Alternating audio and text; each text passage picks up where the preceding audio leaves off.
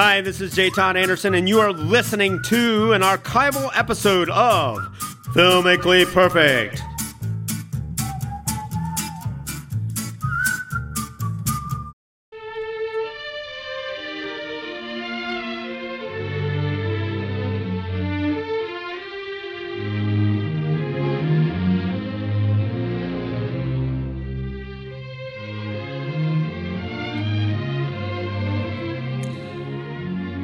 The beautiful, dulcet strains can mean but one thing. It is time now for the next installment of Filmically Perfect on 91.3 WYSO. Hello, I'm your host, Nikki Dakota, joined in the studio today by the Film Guys, one live and in person. He is the storyboard artist for the Coen brothers for 20 years and counting, and many of the cool films we know and love. He's been drawing those initial sketches. We call him Friend, and J. Todd Anderson. J. Todd, welcome. Well, and in political debates, they call me Joe the Plumber. Also joining us by the magic of the telephone lines that crisscross our country from Culpeper, Virginia, deep in the vaults of the Library of Congress. He's our man at the Library of Congress. He is the nitrate film archivist there, and we call him Friend, also Film Guy, and George Williman. George, welcome. Hello, Nikki. Why don't you relax with a nice game of solitaire? I am telling you what. While we talk about this movie. Yeah, you're going to look at the Queen of Diamonds a little differently after we talk to you today. We are gathered here today, as always, every Filmically Perfect, to speak about a perfect film. And this time around, gentlemen, you have chosen... The Manchurian Candidate. The original Manchurian Candidate. Yeah, not that cheap retread. Don't ever... We don't go for that stuff. Just, you know, sit down and brace yourself for a good black and white flick from the era that we really like. By one of the greatest... directors of all time. And who would that be? John Frankenheimer. Mm-hmm, yep. Mm-hmm. Became a movie director totally by default because live television disappeared. What? He started out in live television on like Playhouse 90, things like that, and he said that that's what he really loved, and had that business not gone away, I mean, you know, the studios stopped doing live television movies, basically, that he would have stayed with that. So kind of he made the stuff that he wanted to see, I guess. Yes.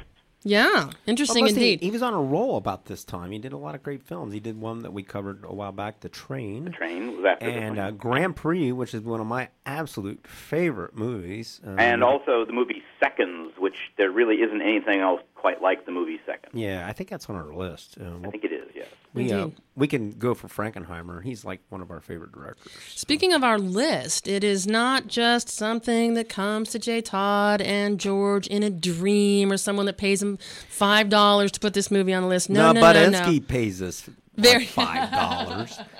He was in here today and he had all that cash out on the table. He was saying, you know, $6. What movie was he wanting on there? He wanted Porky's II. No, indeed, Porky's II would not hold up to the rigid criteria that are required for each and every film to pass. There are rules, and gentlemen, those rules are... Hey, the Manchurian Candidate creates the world that it exists in. Boy, does it, and it wholly sustains that world. And regardless of changes in society, the Manchurian Candidate retains its meaning and entertainment value. Now, that'll be a big one for us here, and also it is never placed in any preferential numerical order. Manchurian Candidate is perfect by its own scale. And ain't that the truth? And wow. It's, you know, one of the cool things about it is that one of the reasons we selected to do it is because it is election time right now in 2008. And right. Not that anything like this could ever happen. No. Ever. Complete backroom, sinister, hidden it's so cool. Conspiracy. And Angela Lansbury, who was on Murder, She Wrote, because every time you'd see somebody being her friend, you'd say, don't be her friend, because, you know, they get killed. You know, they come over for coffee. Hi, I haven't seen you in like 3 years. You know, and like... After the commercial, she's dead. It's like the unknown cast member on Star Trek always died after beam down. Her friend. She had all her friends had red shirts. Yeah, yeah. That's one of the very best things about Manchurian Candidate is that, you know, one of America's, you know, best loved actresses plays the most vile villain, contemptible of the time, and she is just raging with pride, contempt, and just... In other words, this is one of the first movies where you had a woman take this kind of part. The only thing that I was remembering was Requiem for Heavyweight had this Ma kind of character who wore an overcoat and she smoked a lot. And that woman is in this movie. She's one of the tea party scenes. But I can't remember, maybe George, because you are the man at the Library of Congress. Is there a movie that had such a contemptible, villain role played by a female? I can't remember. Not as vital as this one is. Not that I can think. I mean, there's some of those great early Warner Brothers ones where there's some really great tough female characters, but not like this one. So, George, do you think you could tell us? It's pretty complex, isn't it? Yeah, I know this is very complex. Can you pound the nails really quick on this? That's going to be a challenge, man. Yeah, I'll do this real quick. The basic crux of The Manchurian Candidate is that a group of American soldiers during the Korean War get kidnapped by the Russians and carted off to Manchuria, to a laboratory in Manchuria, where they are brainwashed. And one of the members, Raymond Shaw, played by Laurence Harvey, is basically turned into a secret weapon. And to turn him on, someone will basically tell him, why don't you play a game of solitaire? And then as he begins to play, when the Queen of Diamonds come up, which becomes the key to unlock his inner psyche that they programmed, then they can program him to do whatever they want to. And then after he does it, he kind of comes out of like a fog and has no recollection of what he's done. So their idea, they have this big political intrigue plan to sort of guide the upcoming election of a new president to basically allow a candidate in who would then allow the communist influence to take over the United States. And then the fun really begins. Yeah. So the basic intrigue becomes when a couple of the other members of the squad, the major one being a guy named Ben Marco, who's played by Frank Sinatra, brilliantly played by Frank Sinatra. He's really, really good in this. Begins having these horrible nightmares about some strange Tea Party something going on in his head that seems to involve Raymond Shaw. And he begins to investigate this, and he starts getting closer to the truth. So, of course, they're after him too. Well, one of the when you watch this movie, most of the Frankenheimer movies aren't, they're kind of deceptively simple when you look at them. And this is one of the classic deceptively simple films because in the beginning when they do this brainwashing thing, this mental conditioning that was big during, the communist thing, the Korean thing. You're going to see how he cuts all these tea parties together, which is absolutely sensational. He establishes it in the finest form you could ever imagine, because when you tell people about brainwashing, hypnotism, and they always do the same thing, bark like a dog, act like chickens, and but not in this movie. He does this really cool 360 camera, and then you see the person who is at the tea party is this. It starts out as a woman, then it comes back around, and it's this very, very very odd-looking Korean War North Korean guy, and then he's talking to Russians, and then they cut back and forth to people in the audience who are sometimes Tea Party women, and sometimes they're looking like members of the Communist Party or the Russians, and they do this with incredible. Now, George and I discussed this. We don't know whether they just shot 1,000-foot loads of the whole scene and then just cut it together in the editing room, or else they went in there and specifically cut it together. We just don't know. Right, and well, and the real beauty of it is there will be times also, and this is as the scene progresses and becomes more and more unbalanced, there will be times when the Chinese interrogators will be standing on the Tea Party stage with all the Tea Parties and maybe some of the ladies, but they will be there. So they begin mixing characters into the different sets, so it becomes more and more unsettling as the scene progresses. It starts evolving because they take you into this very, very cinematic storyline where they go to the next guy who's in bed sleeping, and I think it's played by Silva, right, George? No, it is, that is James Edwards playing Corporal Melvin. Who played a lot of movies, and this is here's another interesting aspect of this movie where they actually use African-American people with no particular, they're not doing anything special. They're just characters in this movie. And this is early 60s. So 62. Yeah, 62. You don't see much of this kind of. And then when he dreams, he's at a tea party with with all these African-American women. That's right. Which is so cool. It's just, and then he watches our built killer, our monster, which is good for Halloween. You know, this is an odd kind of Halloween movie. Strangely coincidental in many ways, yeah. He's no different from a Frankenstein monster, only he's a sophisticated Frankenstein monster. He goes around and he is conditioned to operate on cues, and he walks over and he kills somebody in that scene. And he does it with just this amazing amount of cold-bloodedness that Frankenheimer weaves into the fabric of this movie with just so much texture. And by the time you get to the end of the movie, you're wondering, you know, oh, please, I know that you can pull out of this, but we can't really tell you about that unless we'll spoil the ending. No, I don't want to spoil the ending on this one. There's a lot of people out there who haven't seen this. They need to see it without spoiling the ending, because it's so great. We're talking about The Manchurian Candidate, the 1962 Frankenheimer film, on Filmically Perfect here on 91.3 WYSO. And I don't think we've even mentioned yet that Frank Sinatra... This is one of his big comeback roles. Yep. And he's and then Janet Leigh. Janet Leigh is his love interest. Very Rosie. Saucy in this movie, and Laurence Harvey, who is only 3 years younger than Angela Lansbury. Laurence Harvey, who plays the Raymond character, right, his Raymond mother. Yeah.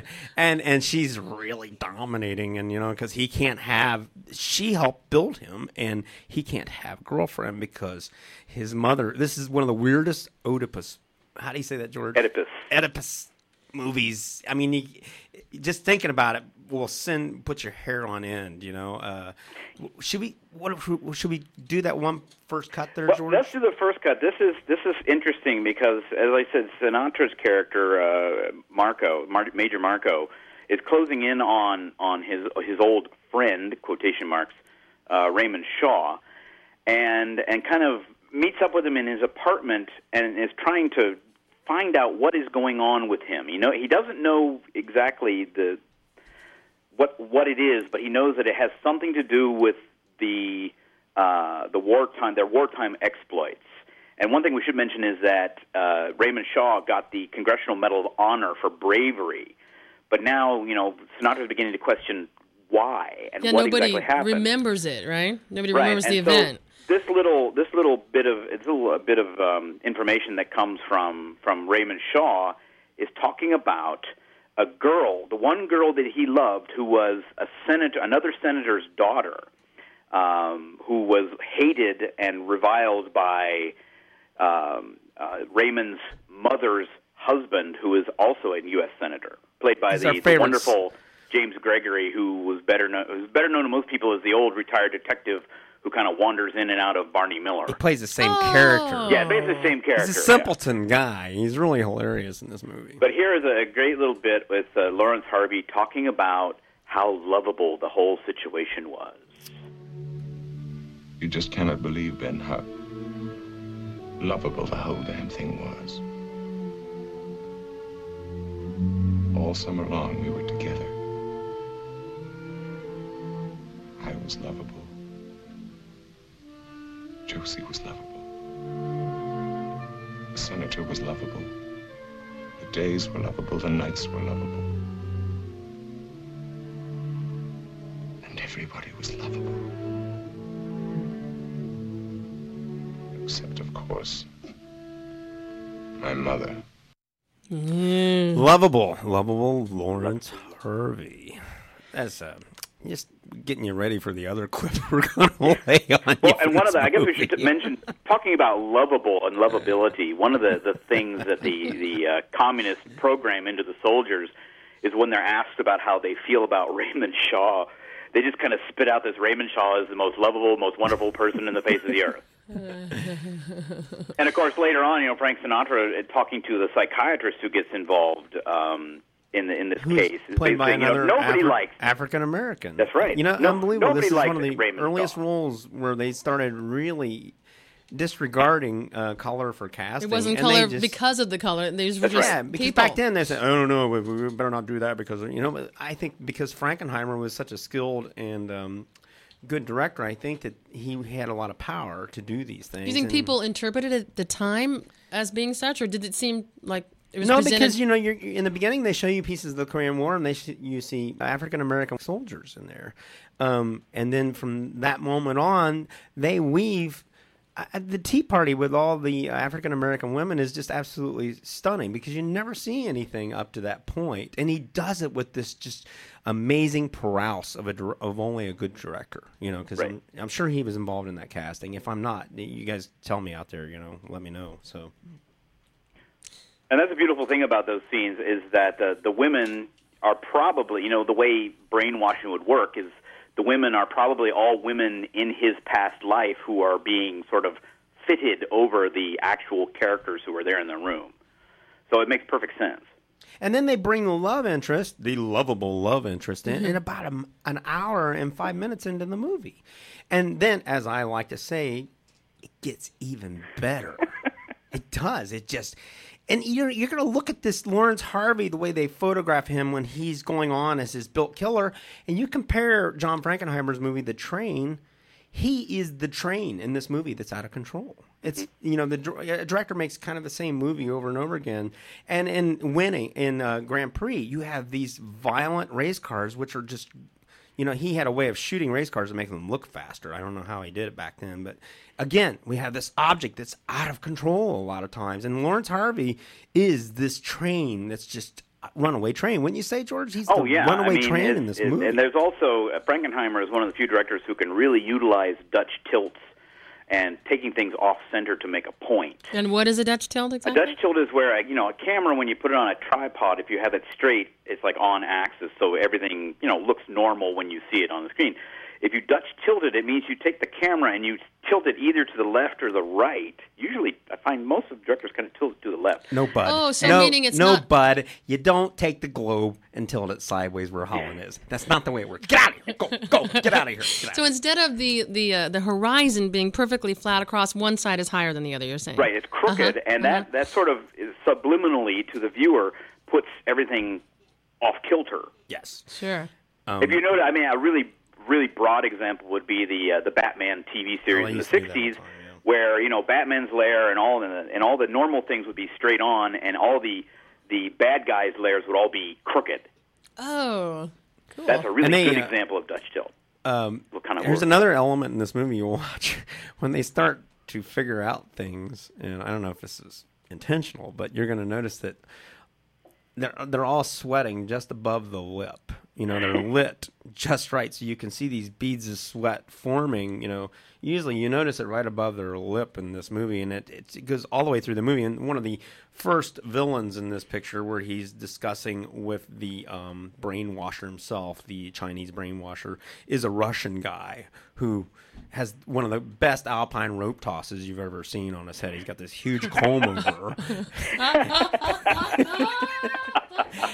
And he of course is our favorite kind of villain because he's sweating and he has no. And the Chinese brainwasher accuses him of not having a sense of humor because they got Laurence Harvey in a hospital bed and they're kind of like building him. That's what they're doing. They take his little skull cap off, and it's almost like The Simpsons when they undo his head and go in there and screw around with him. I mean, that whole scene is just like they got him on the workbench and there's. The Russian guy wants him to kill somebody because he knows he must kill somebody, and they're trying to figure out who can we kill with this man. And Laurence Harvey's sitting there, you know, very, very stoic about the whole thing.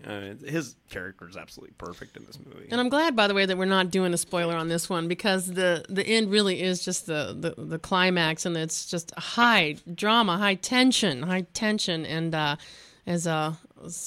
I guess one of the things we should point out too is that although they very cleverly have planned this locking mechanism to turn Raymond on and off, it goes awry several times, making some interesting changes in the movie.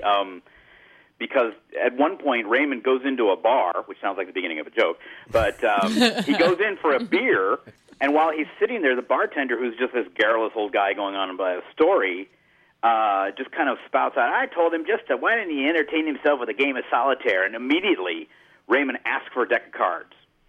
And the next time, you know, and he starts playing solitaire on the table, and as soon as the Queen of Diamonds comes up, he freezes.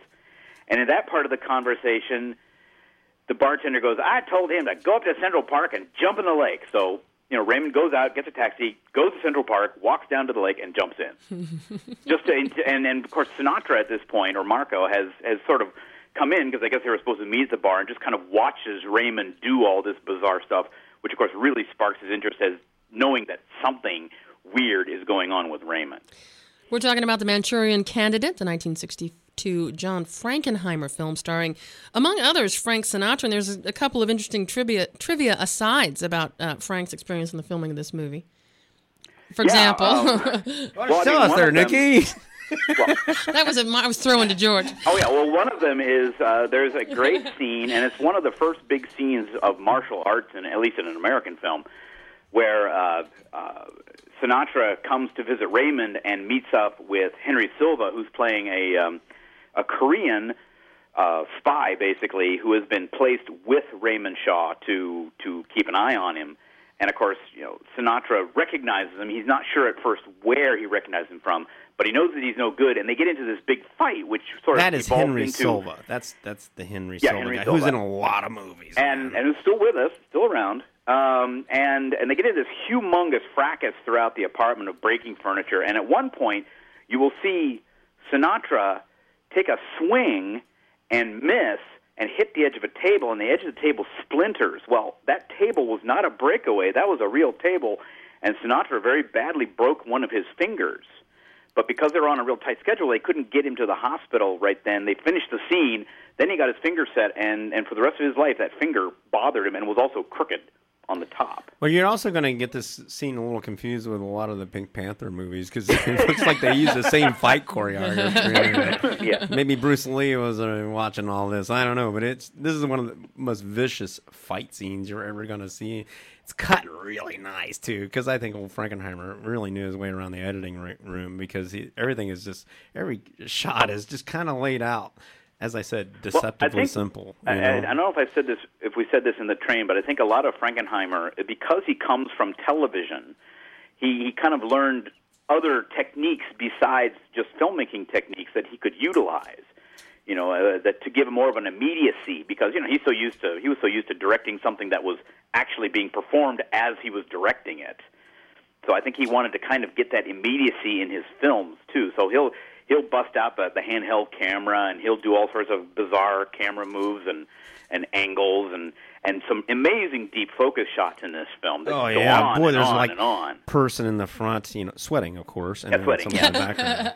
One of the most disturbing elements of The Manchurian Candidate, you know, is when it came out in the early 1960s, 1962, the Super 60s hadn't started swinging yet in both realms of, like, what was going on or the violence that was going on through the 60s, like all the assassinations. Mm. And now, a lot of times you will hear about why this film was held out of production, and George claims it's the myth. And what it was, I'll tell you what the myth is, and George can dispel it. It was supposedly that Frank Sinatra owned the copyright on this, and he was a pal of John F. Kennedy's. And he felt that this film was one of the reasons why he got shot. Because remember, there was a lot of assassination in the 60s. This movie was before all of that. And without spoiling it, there's a central point of assassination attempt involved. Yeah, I mean, this is like one of the first movies to really specifically build the movie into an assassination plot, I believe. And George claims, I don't know this for sure, but George would, because he's our man at the Library of Congress. Here. And he will tell you why this myth is dispelled right now. Well, the story of the film being held back after its release because of the Kennedy assassination is a viable one, because Sinatra and Kennedy were good friends. But the film was shown on television in the 60s and also in the early 70s. From what I've been able to find out, the reason it kind of disappeared was because the copyright was assigned to Frank Sinatra's company, and it just kind of got put aside and kind of fell into that sort of movie void that a lot of films do because of their copyright status. And it wasn't until, I believe, the late 80s, early 90s, very late in his life, that Sinatra figured it was time to get, you know, dust off Manchurian Candidate and get it back out for people to see. Now, because we're kind of pressed for time here and we want to cover a lot of stuff, that is one of the disturbing elements of this movie was the assassination point. Now here is this is one of the other creep as we talked about earlier about this mother-son kind of relationship.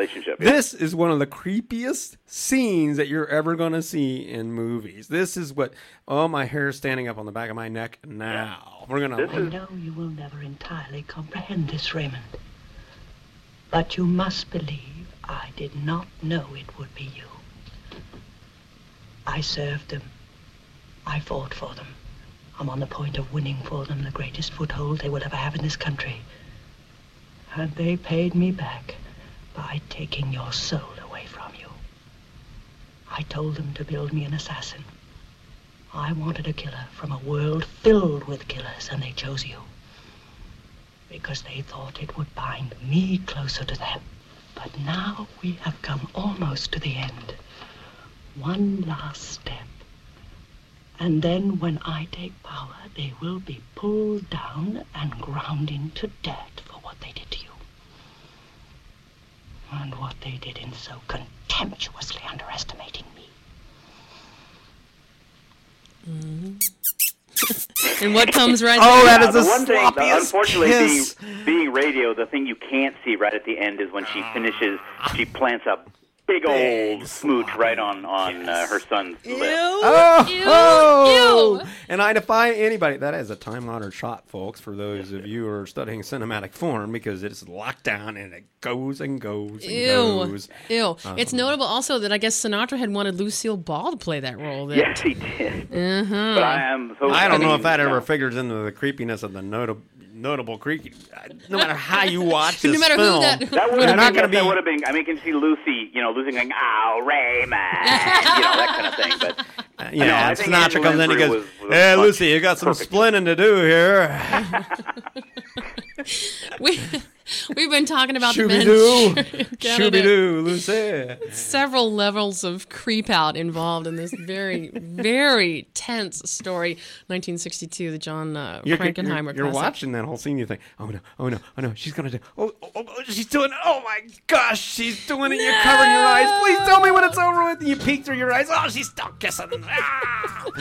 It's Filmically Perfect on 91.3 WYSO. After just a little while here, you can even catch this again if you'd like to listen back to our commentary on The Manchurian Candidate. You can do that by going straight to the source, perfectmovie.net. That's www.perfectmovie.net. You can catch us on npr.org. We're podcasted on iTunes, or you can go right to wyso.org. Gentlemen, what seems like there's just less and less time for us to talk about these fabulous movies. This movie's a thick one, man. There is so much in this movie. Go out, get it. We have just scratched the surface of this movie. There's so much going on. So there we go. There's your homework. If you haven't seen it, get it, watch it. And maybe someday down the road we'll come back and get into another couple layers of this amazing film classic. Gentlemen, until next time, thank you! Bye-bye!